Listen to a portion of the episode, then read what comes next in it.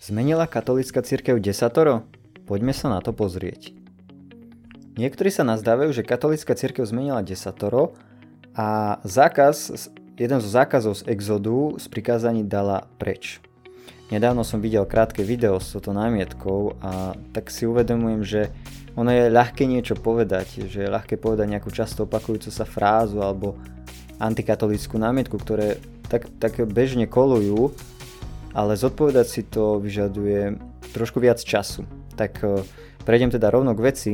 Povedal by som, že rozdiel je hlavne v tom, že ako sa zgrupujú prikázania, ako sa zgrupuje desatoro katolíci, katolíci inak zoskupujú desatoro ako protestanti, trošku inak. Desatoro nájdeme v Exodu v 25. kapitole a v, Deuterono, v knihe Deuteronomium v 5. kapitole. Ide teda hlavne o poradie a nie o to, čo je ich obsahom alebo o zmenu zákona. Prvé prikázanie je vlastne zákaz modlárstva a protestantské počítanie sa zdá byť trochu nadbytočné, hej, keďže to majú v dvoch. Veď prvé prikázanie, nebudeš mať iných bohov okrem mňa a neurobiš si inú modlu, aby sa jej klaňal, je v podstate o tom istom. Katolické prvé prikázanie pokrýva teda prvé dve protestantské. A podľa knihy Deuteronomium 5. kapitola sú prvé dve rozdelené tak, ako to majú katolíci. Hej? Problém u protestantov nastáva tiež preto, lebo dávajú dokopy posledné dve, v odzovkách nebude žiadostivo túžiť po manželke ani po majetku. To však nie je najšťastnejšie riešenie, pretože manželka nie je majetok niekoho iného. A v 5. kapitole knihy Deuteronomium je to jasnejšie rozdelené ako v knihe Exodus. V každom prípade je to biblické a katolická církev nič nezmenila. Ak niekto niečo zmenil, boli to skôr protestanti.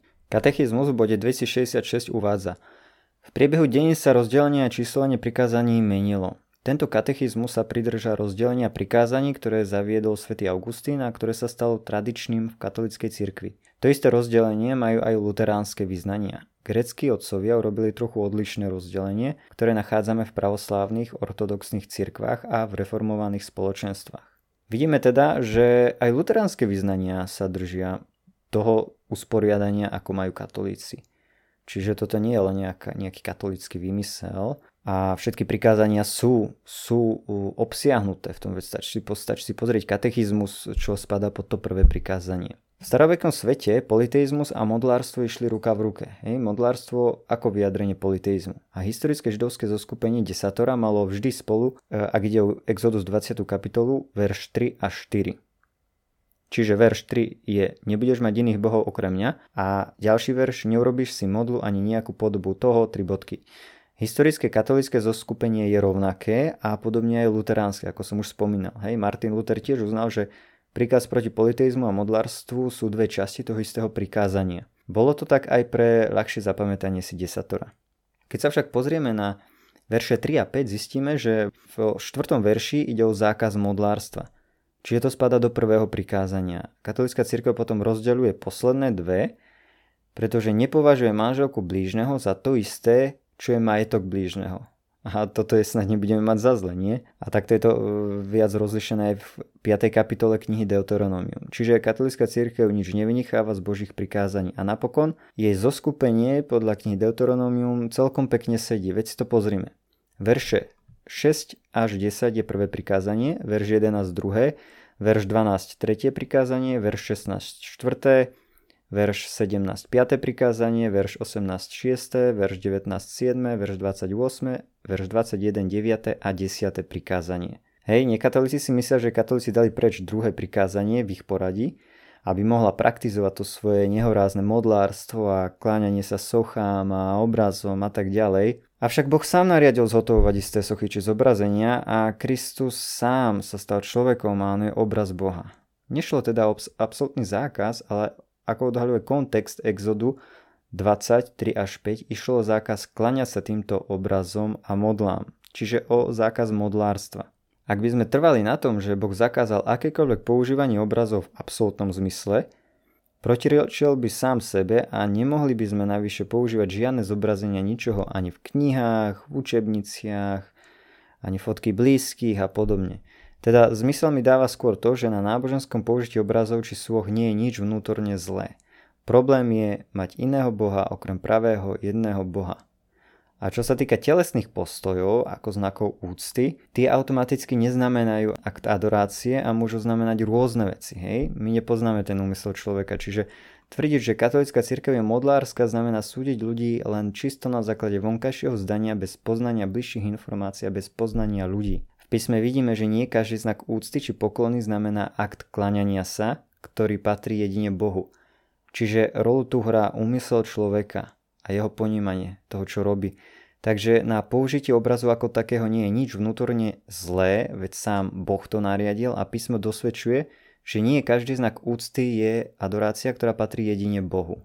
Teraz by som sa ešte chcel pozastaviť pri e, zachovávaní soboty, pretože v tejto súvislosti sa zvykne objaviť kritika, že církev zmenila sobotu, prikázanie o sobote na nedelu a tak ďalej. Čiže okrem obvinenia z toho, že církev uh, vraj zmenila desatoro, je to obvinenie konkrétne zo zmeny slávenia soboty. Mňa by zaujímalo, že či tí, ktorí trvajú na židovskom zachovávaní soboty, sa držia aj všetkých predpisov a pravidel, ktoré s ňou súvisia. Pretože inak je to z ich strany nekonzistentné. Obvinujú katolíkov za to, že slávi nedelu a nie sobotu, pričom oni sami sa predpisov týkajúcich soboty nedržia. Ale nemyslím si zase, že nekatolíci nedelu neslávia, skôr ide o námietky asi zo strany adventistov 7. dňa a niektorých iných skupín. Začal by som tým, že zákon sa môže zmeniť. Otázka však je, o akom zákone je reč. Žiadny morálny zákon cirkev nezmenila a nemení, ale ho potvrdzuje a to je to, čo je súčasťou desatora. Hej, to sa nemení. Prvky starého zákona, ktoré sú obsiahnuté v prírodzenom zákone, musia byť zachované ale to preto, lebo sú súčasťou prirodzeného zákona. Napríklad, základnú povinnosť uctievať stvoriteľa je niečo, čo všetci ľudia na každom mieste môžu poznať svetlom vlastného rozumu. Je to súčasť nášho prirodzeného zákona vpísaného do srdca človeka. Hej, ako čítame aj v Rímanom 2. kapitole. Desatoro je tiež súčasťou tohto prirodzeného zákona a preto by sme sa ho mali držať.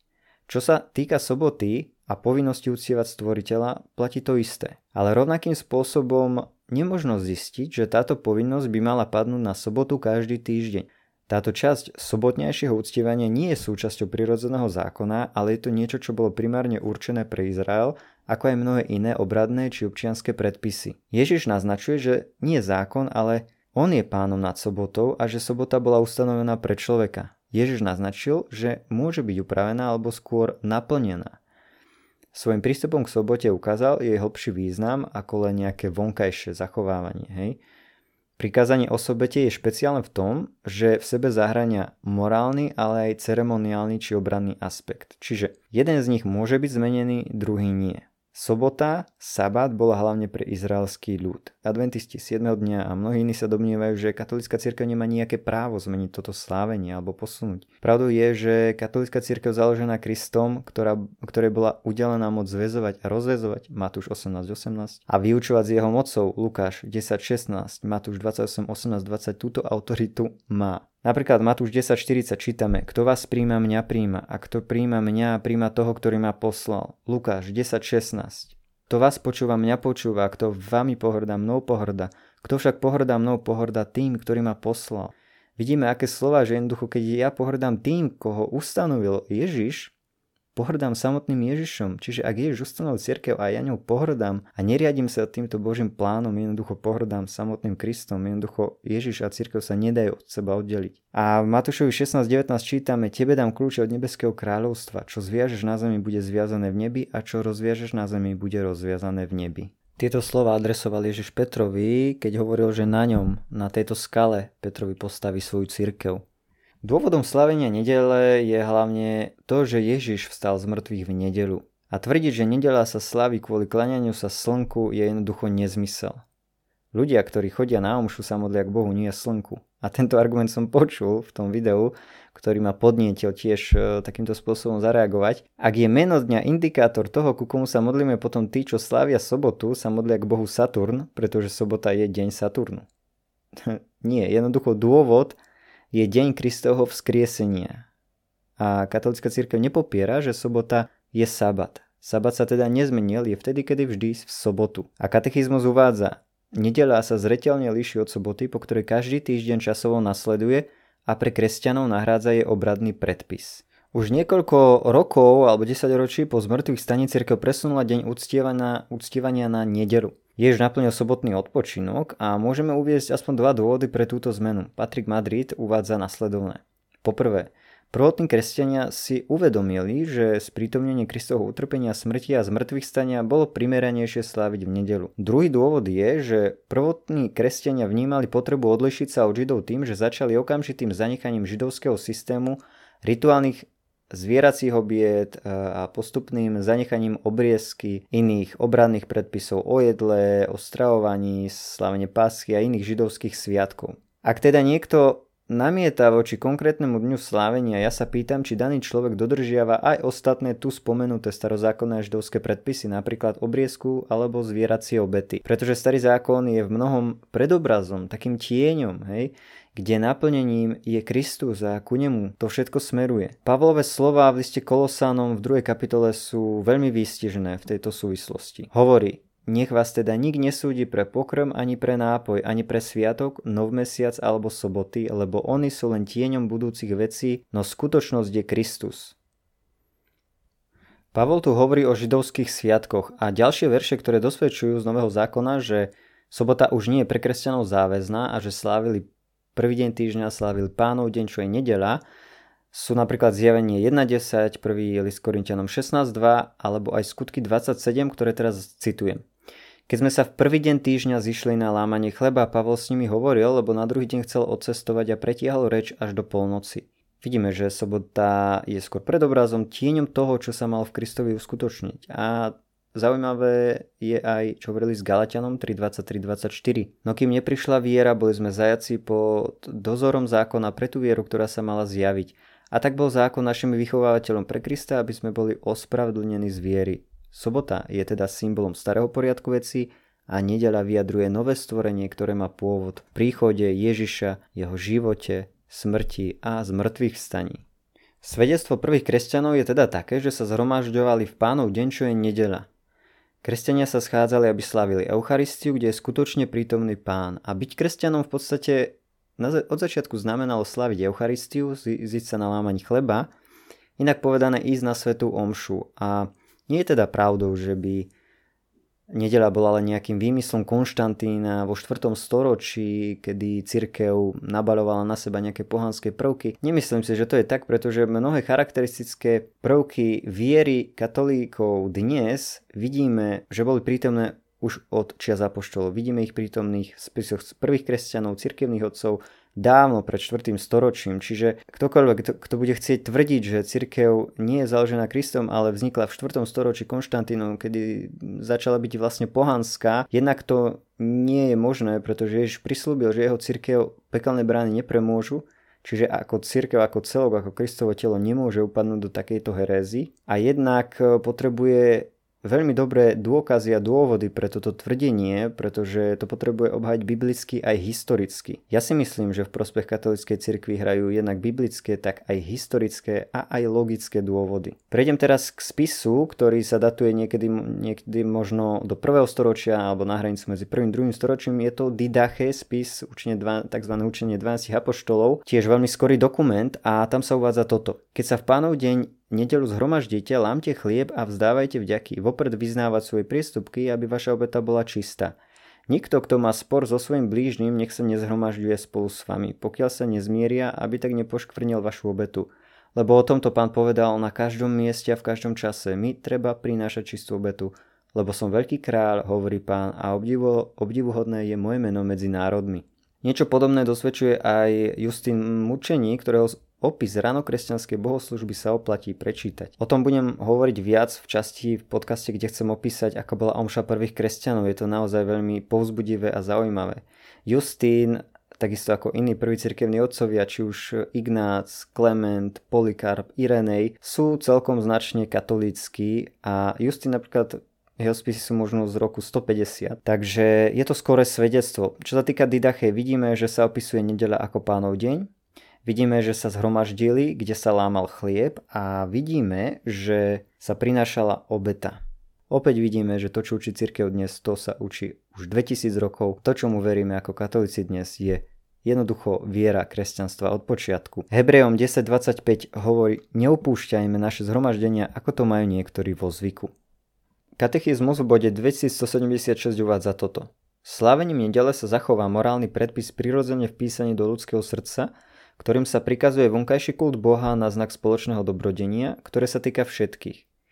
Nedelný kult splňa morálny príkaz starej zmluvy, z ktorého preberá rytmus a ducha tým, že každý týždeň oslavuje stvoriteľa a vykupiteľa vlastného ľudu. Hej, čiže církev má právomoc určiť si, v ktorý deň sa naplní zákon uctievania. Pre kresťanov to má význam v nedelu.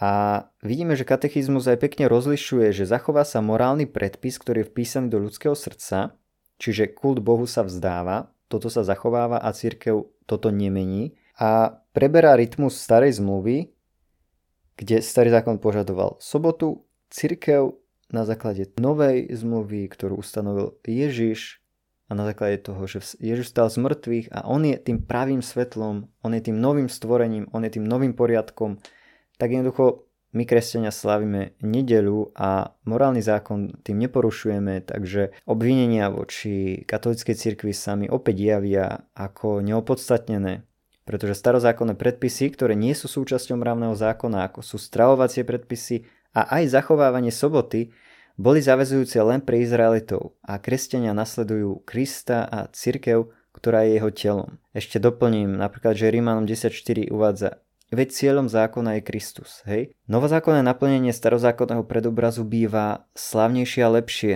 Kristus je naplnením predobrazu starého zákona. Ale teraz sme oslobodení od zákona, lebo sme zomreli tomu, čo nás držalo v zajatí, aby sme tak slúžili po novom, v duchu a nie po starom podľa litery. Čítame v Rímanom 7.6. Priatelia, toto je záver podcastu. Katolická církev nezmenila desatoro. Všetky prikázania akceptuje a zachováva. V starom zákone sú uvedené napríklad v 20. kapitole knihy Exodus a v 5. kapitole knihy Deuteronomium prvom prikázaní je zákaz modloslužby a posledné dve sú oddelené, pretože manželka blížneho a jeho majetok nie je to isté. Manželka jednoducho nie je majetok. Čo sa týka soboty, tá v sebe zahrania morálny predpis a obradný.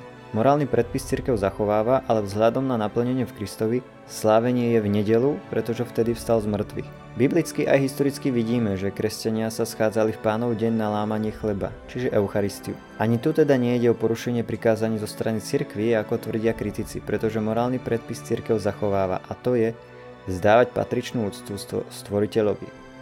Veľmi pekne ďakujem, ak si si vypočul alebo vypočula tento podcast. Ak máš nejaký tip na nejaký ďalší alebo nejakú inú tému alebo otázku, neváhaj ma kontaktovať. Ak sa ti podcast páčil, prosím, zdieľaj to medzi ľuďmi, aby sa tieto informácie šírili, pretože Cirkev je atakovaná z rôznych strán a ľahko sa šíria rôzne mýty alebo nepravdy. No verím, že našou úlohou je s láskou a úctou podať zrozumiteľné vysvetlenie a odpovede.